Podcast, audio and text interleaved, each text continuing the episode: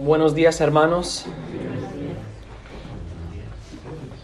Cada domingo nosotros celebramos la resurrección del Señor Jesucristo.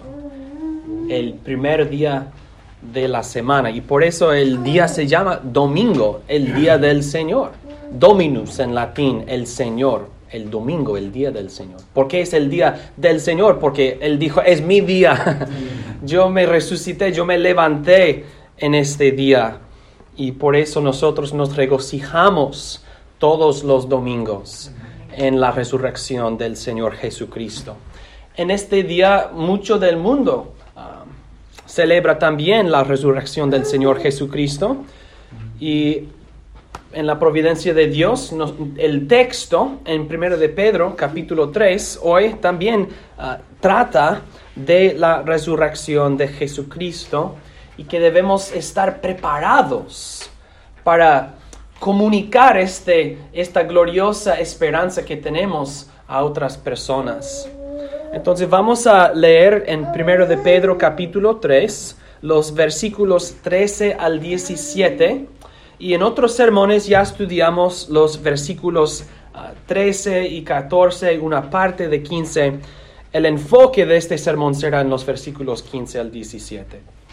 Vamos a leer 1 de Pedro 3, 13 al 17. ¿Y quién es aquel que os podrá hacer daño? si vosotros seguís el bien. Mas también si alguna cosa padecéis por causa de la justicia, bienaventurados sois.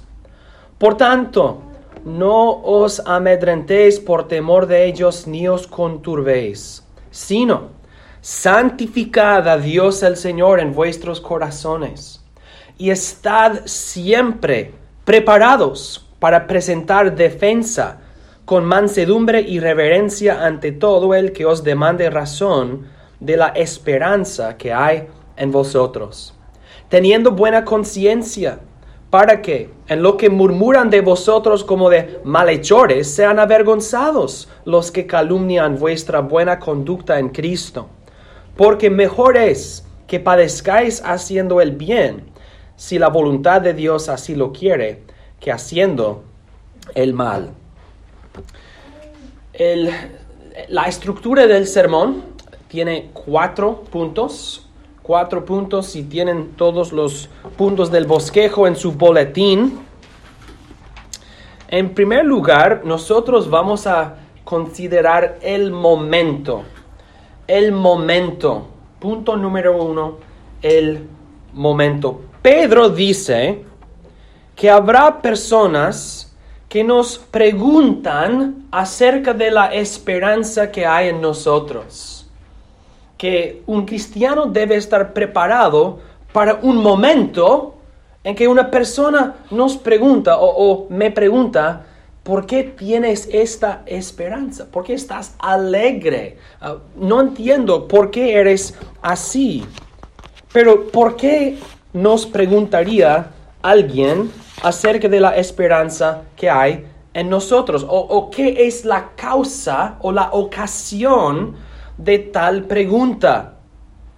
Y Pedro nos dice que otras personas nos preguntarán acerca de nuestra esperanza porque ven en nosotros que vivimos en otra manera. Habla acerca de nuestra buena conducta. Noten en versículo 13. Dice, dice que nosotros seguimos el bien. Dice en versículo 14 que padecemos a veces por causa de la justicia o nuestras buenas obras. En versículo 16 dice que nosotros tenemos buena conducta en Cristo y también versículo 17 ah, padecemos a veces porque hacemos el bien. Entonces nuestra buena conducta, nuestras buenas obras o nuestra justicia es una de las causas o una de las ocasiones que provoca la pregunta en otras personas, ¿por qué eres así? ¿Por qué vives así? También no es solamente nuestra santidad o nuestras buenas obras, sino también nuestra esperanza, que vivimos con gozo, que vivimos con alegría. Nosotros hemos dicho y, lo sabemos por nuestra propia experiencia, que en este mundo hay una falta de esperanza. Para muchas personas su única esperanza es ganar dinero y tener comida y casas y carros y estas cosas. Esto es su esperanza y por, por eso viven desesperados y desanimados porque tales cosas no nos dan una esperanza firme o, o verdadera. Y cuando nosotros entonces al como un contraste, manifestamos una esperanza viva y activa, nos van a ver como diferentes. Ellos viven en una manera diferente, nuestra santidad nos destaca, nos marca, también nuestra esperanza nos separa y nos distingue del mundo. Hay personas que, que sí tienen una, una esperanza para la próxima vida, pero dicen que en una reencarnación tendré otra vida. Pero, ¿qué es esto sino repetir las miserias de esta vida? Quizás como un animal que es peor.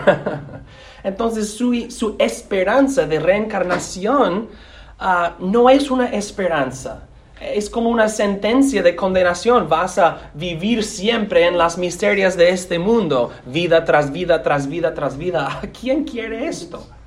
No es una esperanza.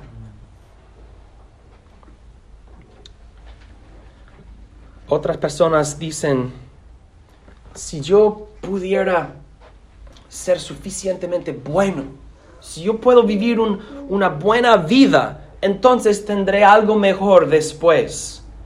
Pero ¿qué, esperanza hay en esto? Es una esperanza que se basa en, en tus propias obras, en tu propia justicia o santidad. Y no hay nadie que puede esperar en estas cosas o confiar en sus propias obras.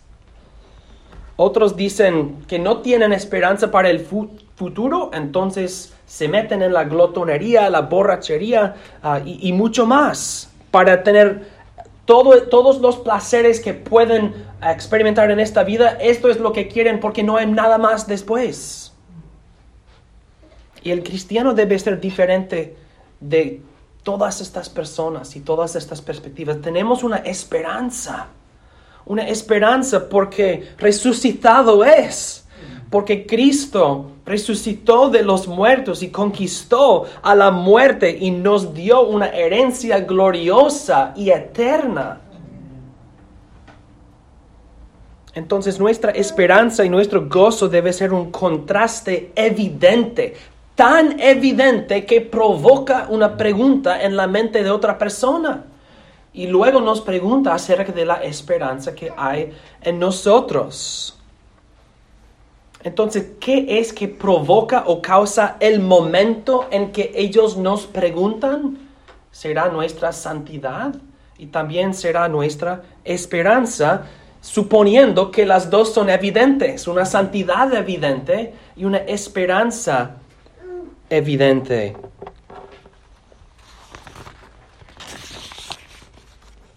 Hay personas que nos van a preguntar, um, en sinceridad y curiosidad. Quieren saber acerca de la esperanza que hay en nosotros.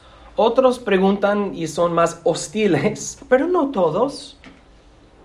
Pedro supone, Pedro asume que la santidad del cristiano y la esperanza del cristiano provocarán preguntas en otras personas, quienes entonces nos preguntarán a nosotros acerca de la esperanza que hay en nosotros. La aplicación entonces, hermanos, es no pierden el momento. No pierden el momento por una falta de santidad o una falta de esperanza. No pierden el momento por una falta de esperanza o una falta de santidad o una falta de preparación. Nos preguntan y luego ah, ah, ah, no sé qué decir. No estoy preparado. No estoy preparado para responder, para presentar defensa para la esperanza o de la esperanza que hay en mí. Hermanos, nosotros seremos mm, malos testigos o, seremos testigos muy insuficientes, inútiles, si nosotros no tenemos gozo y esperanza. En el, en el trabajo, ¿qué hacen los trabajadores? No trabajan. Los trabajadores se quejan del trabajo. Esto es lo que todos hacen en el trabajo. Se quejan del trabajo, se quejan del gerente, se quejan del, jefe, se quejan del dueño, se quejan de los clientes, se quejan del, trabajo mismo. Todos se quejan. Ah, sabemos, así es. Están siempre frustrados, descontentos, quejándose de todo y de todos. Si nosotros participamos en esto, manifestamos que no tenemos gozo ni esperanza. Porque toda mi felicidad depende de este trabajo y este día y estas cosas. Y por eso no tengo gozo, no tengo, no tengo esperanza. Pero cuando los otros trabajadores están quejándose de todo, el cristiano debe estar contento y con gozo y con esperanza. Y esto es el momento en que ellos nos van a preguntar, ¿por qué eres diferente? ¿Por qué eres así? no van a decir las palabras, preséntame una defensa de la esperanza que hay en ti. Van a usar otras palabras para expresar la misma pregunta. Quieren saber por qué no participamos en, en sus quejas. Porque yo tengo esperanza. Porque yo tengo esperanza. Esperanza para el futuro, esperanza para la eternidad. Entonces no sean, hermanos, no sean los que se quejan de todo, los que no tienen gozo, los que no tienen alegría, los que, ¿cómo estás? Mal. ¿Cómo estás? Estoy mal. Siempre. No. En estos sermones que hemos, o yo he predicado, pero todos nosotros hemos estudiado, es importante recordar que la manera en que nosotros respondemos a las causas de la ansiedad y depresión será una gran parte o porción de nuestro testimonio en este mundo. No quiero decir que el cristiano no puede estar ansioso o, deprimido en ninguna manera jamás. No, sí, nosotros a veces caemos en estas cosas, pero lo que quiero decir es la manera en que respondemos a estas cosas establece un o, contribuye a nuestro testimonio ante otros y cómo nos perciben. Si nos perciben a si nos perciben como gente con esperanza o, no nos van a percibir como gente con esperanza si nos ven quejándonos y siempre desesperado, desanimado por todas las cosas y vamos a perder el momento. Si no hay esperanza, vamos a perder el momento. Si no hay santidad, claro que vamos a perder el momento. Y cuando, cuando viene el momento, hay que estar preparado, preparado para este momento, para, preparado para la pregunta. Si te preguntan acerca de tu esperanza y no tienes nada para presentar como defensa, vas a pensar quizás, pero yo no soy evangelista. Yo no soy evangelista. Ok, está bien, no eres evangelista. No todos tienen los dones para el, evangelismo y ni, ni son enviados todos para ser evangelistas. No todos son enviados como evangelistas, pero Pedro nos dice que aunque no todos los cristianos los, tengan los dones para ser un evangelista y no todos los cristianos son enviados como evangelistas, todos los cristianos deben estar preparados para presentar defensa de la esperanza que hay en ellos. Entonces no tienes que ser un, un evangelista, pero tú sí tienes que ser, es, estar preparado para presentar defensa a todos. No pierdes el momento, no pierdas el momento porque no estuviste preparado para presentar defensa. Entonces, ¿cómo nos preparamos? Punto número dos. Punto número dos. El mensaje. El mensaje. Si nos preguntan qué es tu esperanza o palabras que comunican esto, ¿cómo respondemos? ¿Cómo podemos prepararnos para presentar defensa? Y quiero que ustedes piensen en dos cosas que van juntos, dos cosas que van juntos. La historia y el credo o el credo apostólico. La historia y el credo de los apóstoles. En primer lugar, la historia. El mensaje del cristianismo, el mensaje, el evangelio es el mensaje. Y el evangelio significa las buenas noticias o las buenas nuevas.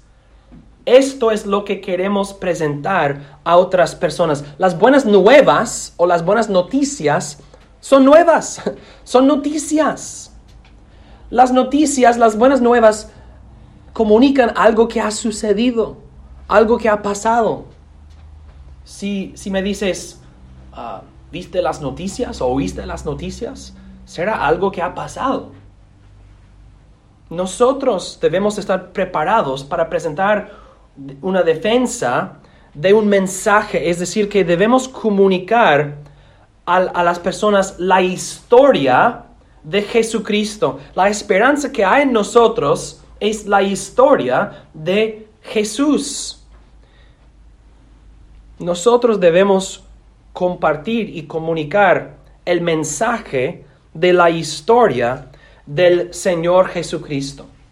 Si nos preguntan acerca de la esperanza que hay en nosotros y respondemos con los cinco puntos del calvinismo o las doctrinas de la gracia, tales cosas son buenas, son verdaderas, son de las escrituras, pero no son el mensaje mismo. Les animo que, que no presentes tales cosas como el mensaje. El mensaje se enfoca en el Señor Jesucristo y lo que Él ha hecho en la historia. Pero luego dices, pero ¿qué digo? ¿Qué digo? ¿Cuál es el mensaje? Dame las palabras. Y aquí entra perfectamente el credo apostólico. Si memorizas el credo de los apóstoles, el credo apostólico, verás que en el centro, la gran porción del credo, se trata de la historia de nuestro Señor Jesucristo y lo que Él ha hecho.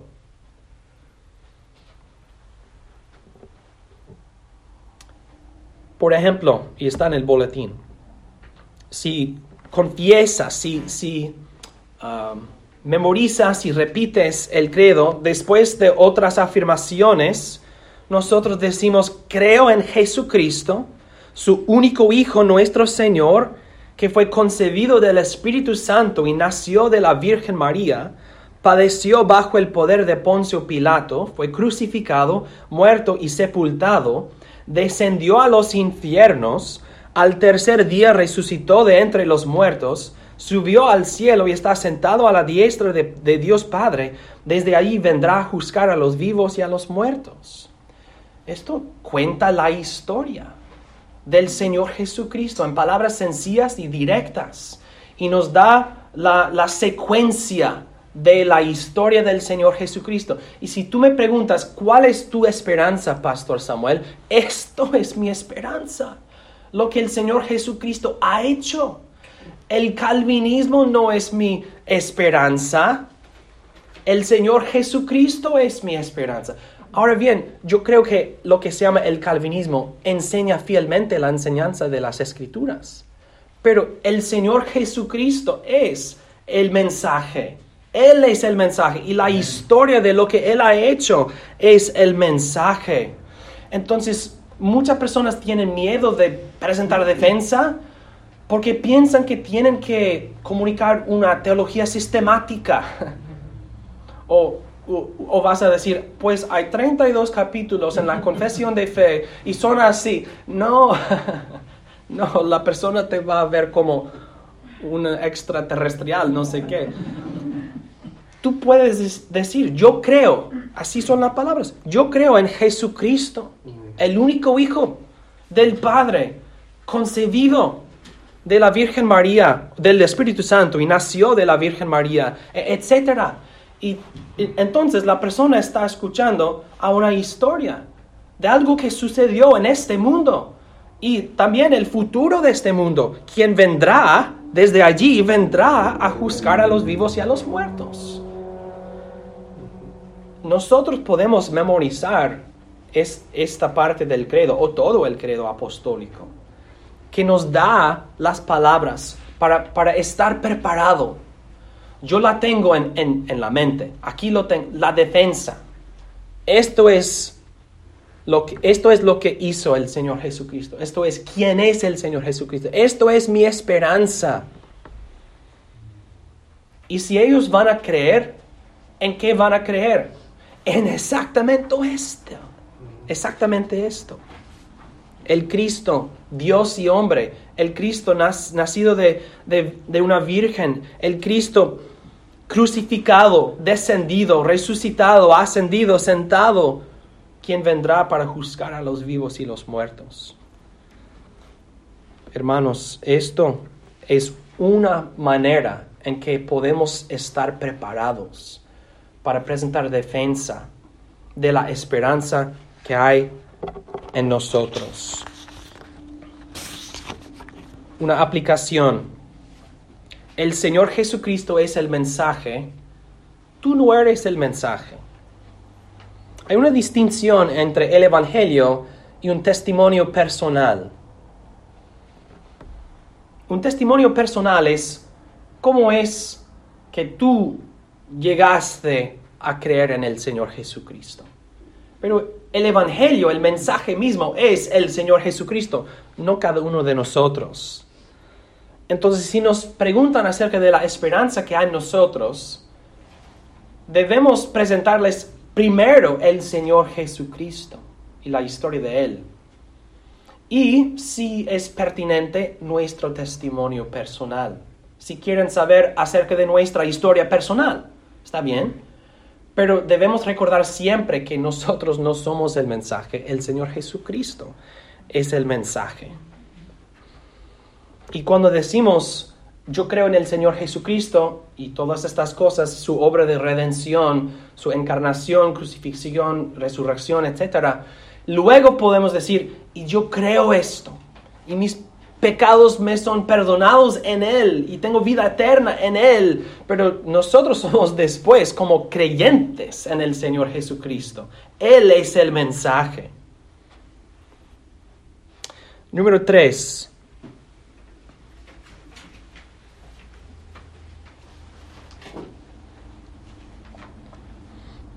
Número 3. El método. El método.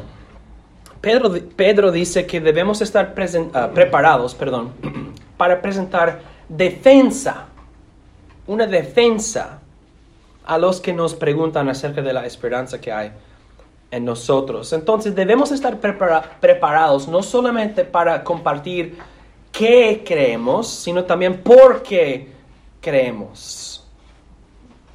¿Cuál es el método entonces, la razón, la defensa? de lo que nosotros creemos. Y podemos hacerlo sencillo por hablar de dos cosas. El testimonio de Dios y segundo, el testimonio de los hombres. Y quiero enfatizar fuertemente el concepto o la idea de un testimonio. Un testimonio. Muchas personas se sienten nerviosos por un momento como esto porque tienen miedo de las preguntas que van a recibir acerca de por qué creen. Y tienen miedo de la presión de otras que, que van a presionar acerca de nuestras cre creencias. Pero quiero que encuentren alivio en el concepto de un testimonio. Y al decir testimonio, significa que alguien está testificando. Un testimonio es lo que alguien ha testificado. Y no, tienen, no tengan miedo. No sean avergonzados para decir, lo creo porque Dios lo dijo. Yo lo creo porque Dios lo dijo. A la mente moderna, esto parece como locura. Como dijo Festo al apóstol Pablo en Hechos, las muchas letras te vuelven loco, Pablo. Pero consideren esto, ¿por qué creemos cualquiera cosa? Porque queremos el testimonio de otros. Creemos el testimonio de la razón, de la mente. Creemos el testimonio de nuestros sentidos. Creemos el testimonio de otros. ¿Qué comí yo hoy para el desayuno? Yo comí dos huevos fritos en, en pan, toast, fried eggs and toast, con jugo de naranja y un cappuccino. ¿Me creen? ¿Me creen? No estoy mintiendo es lo que comí. Cada domingo lo, como. Dos huevos, dos panes, jugo de naranja, cappuccino. Perfecto. Y los otros días cereal. Seis días de cereal, un día de huevos. No estoy mintiendo. Pero ustedes tienen que creer mi testimonio. Pero si Dios les dijo, Samuel comió dos huevos fritos y pan y, todo esto, ustedes lo creerían aún más. Quizás tienen una sospecha, el pastor está engañándonos y no estoy engañándoles, en verdad comí estas cosas, pero si Dios les dijo, Samuel comió estas cosas, ustedes deben creer sin reservar cualquier duda o sospecha, etc.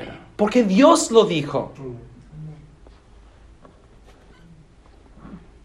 Vamos a leer de primero de Juan capítulo 5. Los versículos están en su boletín. Primero de Juan 5, 9 al 12.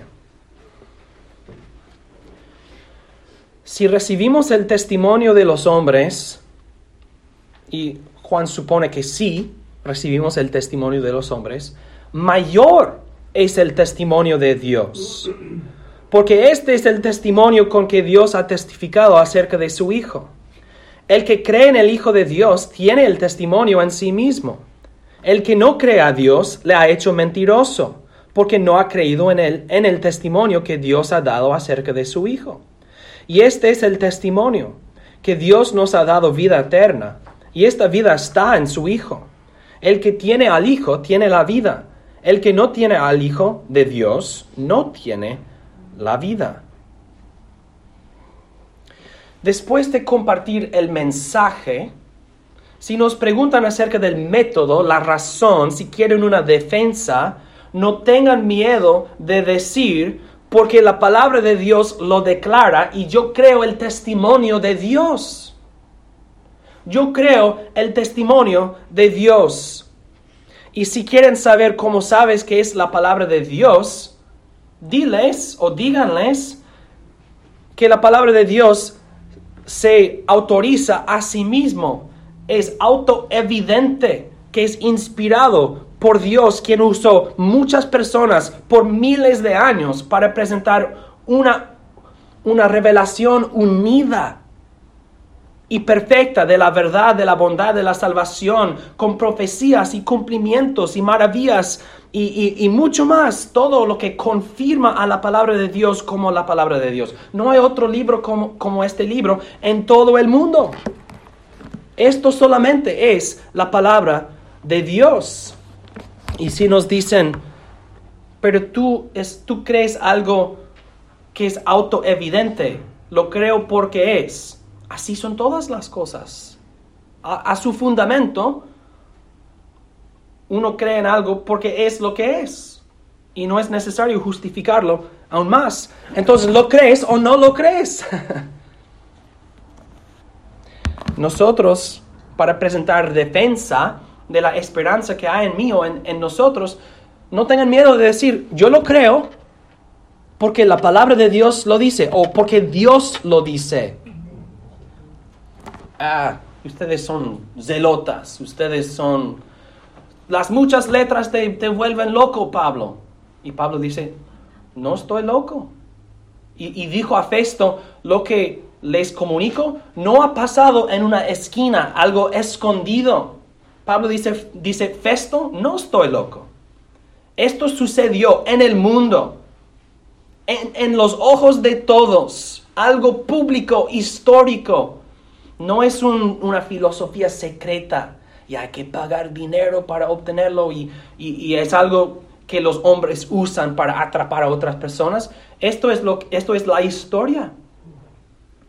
Y la palabra de Dios es pública, así como la historia es pública. Todo abierto. Y lo creo.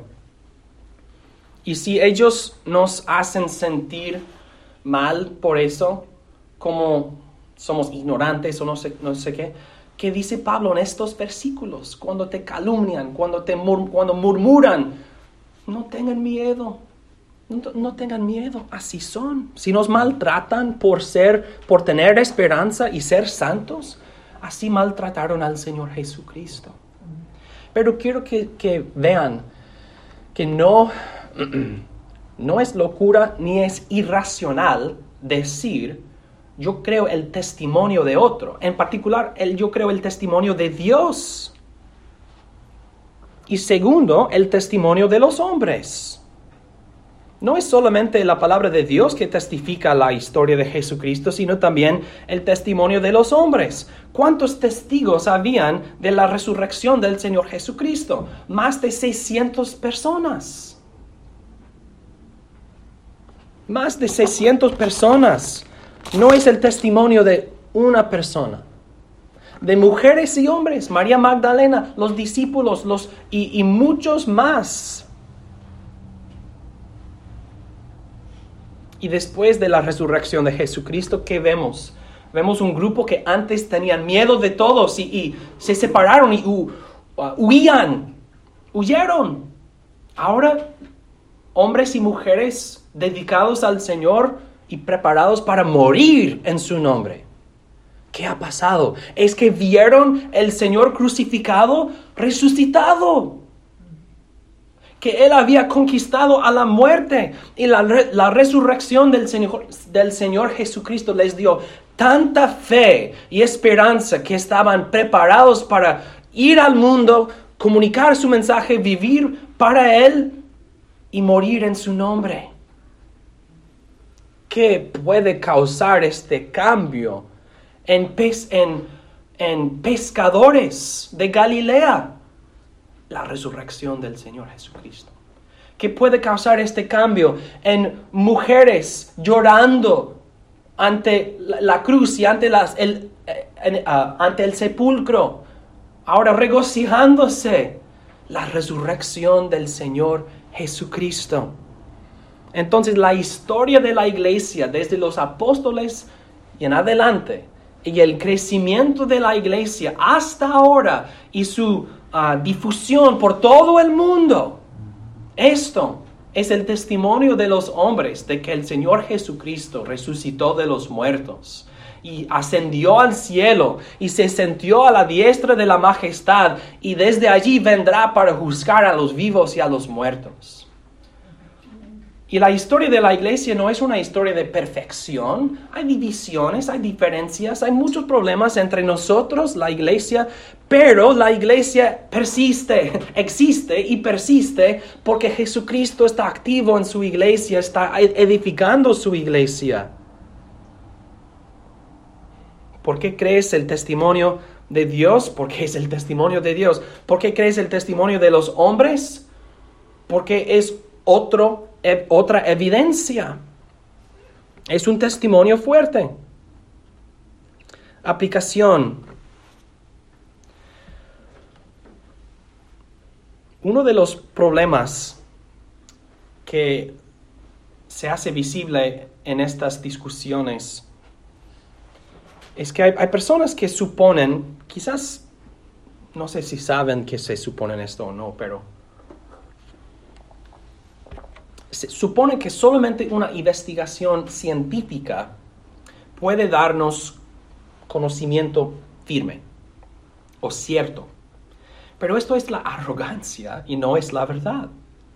El método científico es útil, es muy útil para investigaciones y muchas cosas, pero no es infalible ni es el único método para obtener un, un conocimiento cierto. Y después de unos años de COVID, todos nosotros sabemos esto. Y no importa cuál es tu perspectiva, lo, lo, obvio es que los hombres intentan saber y conocer y a veces no saben ni conocen. No, mi deseo no es criticar a los científicos por ser científicos. Las, nosotros dependemos mucho de las ciencias, pero la arrogancia es en pensar que tal ciencia, tal conocimiento es, um, que no hay fe en esta ciencia. Si tú lees un artículo de un científico, tú tienes que creer su testimonio. y el científico mismo tuvo que creer el testimonio de su investigación, los resultados. Y ellos tienen que interpretar los resultados y luego comunicar los resultados y más y más y más. El, punto es que en el proceso o método científico hay que creer testimonio. Y está bien, no estamos diciendo no, no acepten estas cosas. El punto es, ellos no tienen una infalibilidad.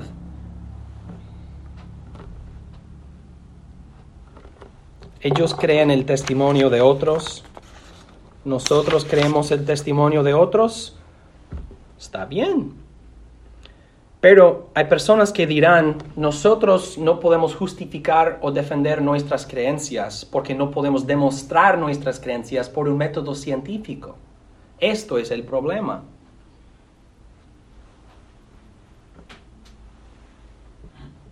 Si piensan así, hay muchas cosas que ellos deben dudar antes de, la invención de fotografía y, y videos. ¿Cómo pueden demostrar muchas cosas del pasado? Hay que creer el testimonio. Nosotros creemos el testimonio de Dios y nosotros recibimos el testimonio de los hombres. Pero hay otros que no son tan arrogantes, sino son más agnósticos. Agnosticismo, un agnóstico es una persona que dice, pues yo no sé, no estoy seguro, no sé. Agnóstico, agno, agnoeo es el griego para yo no sé agnosticismo, una persona que rehúsa dedicarse a algo. Y a veces tal persona, el agnóstico, tiene un sentimiento de, mm, hay, muchas posibilidades y, se siente como satisfecho por no ah, comprometerse, no dedicarse a algo cuando hay tantas opciones. ¿Quién sabe? ¿Quién sabe? Yo no sé, yo no sé. Pero esto no es su inteligencia, por ser tan inteligente que ve cosas buenas en todo, es su pereza por no estudiar y llegar al fondo y dedicarse a algo. Esto sí, esto no. La persona que dice, yo no sé, yo no sé, yo no sé, yo no sé. No, es sí o no. Es sí o no.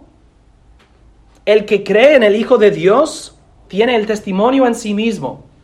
El que no cree a Dios le ha hecho mentiroso, porque no ha creído en el testimonio que Dios ha dado acerca de su Hijo. Y este es el testimonio, que Dios nos ha dado vida eterna y esta vida está en su Hijo. El que tiene al Hijo tiene la vida, el que no tiene al Hijo de Dios no tiene la vida. Dudar y preguntar es fácil. Todos pueden hacer esto. Esto no es inteligencia, no, es necesario ser inteligente, hacer preguntas o dudar. Yo cuando enseño en los seminarios en Sudamérica o aquí en los Estados Unidos, hay muchos estudiantes con muchas preguntas y frecuentemente no son preguntas inteligentes. es fácil preguntar, no es necesario tener inteligencia para preguntar, para hacer preguntas. Entonces el agnóstico que dice, ah, yo no sé, no estoy seguro, yo no sé, no estoy seguro, eso no es inteligencia, es incredulidad. Es un rechazo. Ellos, ellos quieren crear una apariencia falsa de ser neutro. No, no, neutro. Pero el apóstol Juan y la palabra de Dios dice, no hay neutralidad. ¿Estás engañado por Satanás creyendo las mentiras? ¿O crees en el Señor Jesucristo y tienes vida eterna en Él? Y no hay nada en el medio. Dios no dirá en el día del juicio, el Señor Jesucristo no dirá, pues no creíste en mi nombre, pero tampoco te dedicaste a otras cosas. No, sí, si no confesaras el nombre del Señor Jesucristo, rechazaste al Señor Jesucristo.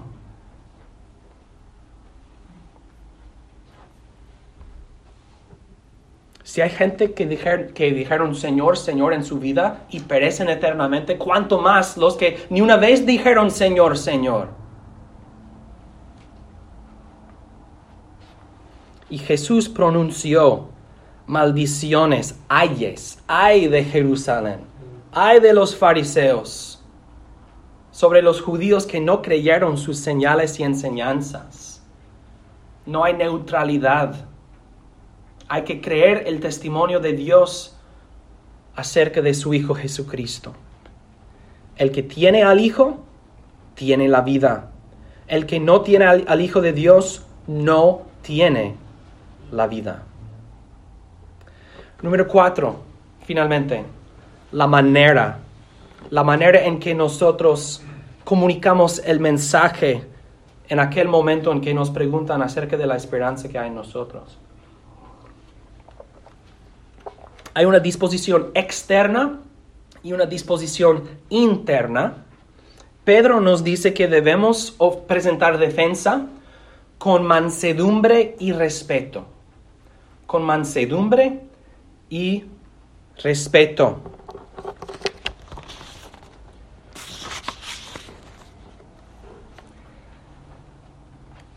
El pastor William Waitley, quien yo cité mucho de él en los sermones acerca del matrimonio, él dijo, nadie ha sido tan enfermo que tomaría una medicina hervida lo que quema los labios no entrará en el estómago. Si nosotros comunicamos el Evangelio, las buenas nuevas, pero con veneno y odio, o, con orgullo y nuestra arrogancia, pues, podemos ser nosotros arrogantes. Si nosotros, si nuestra disposición externa es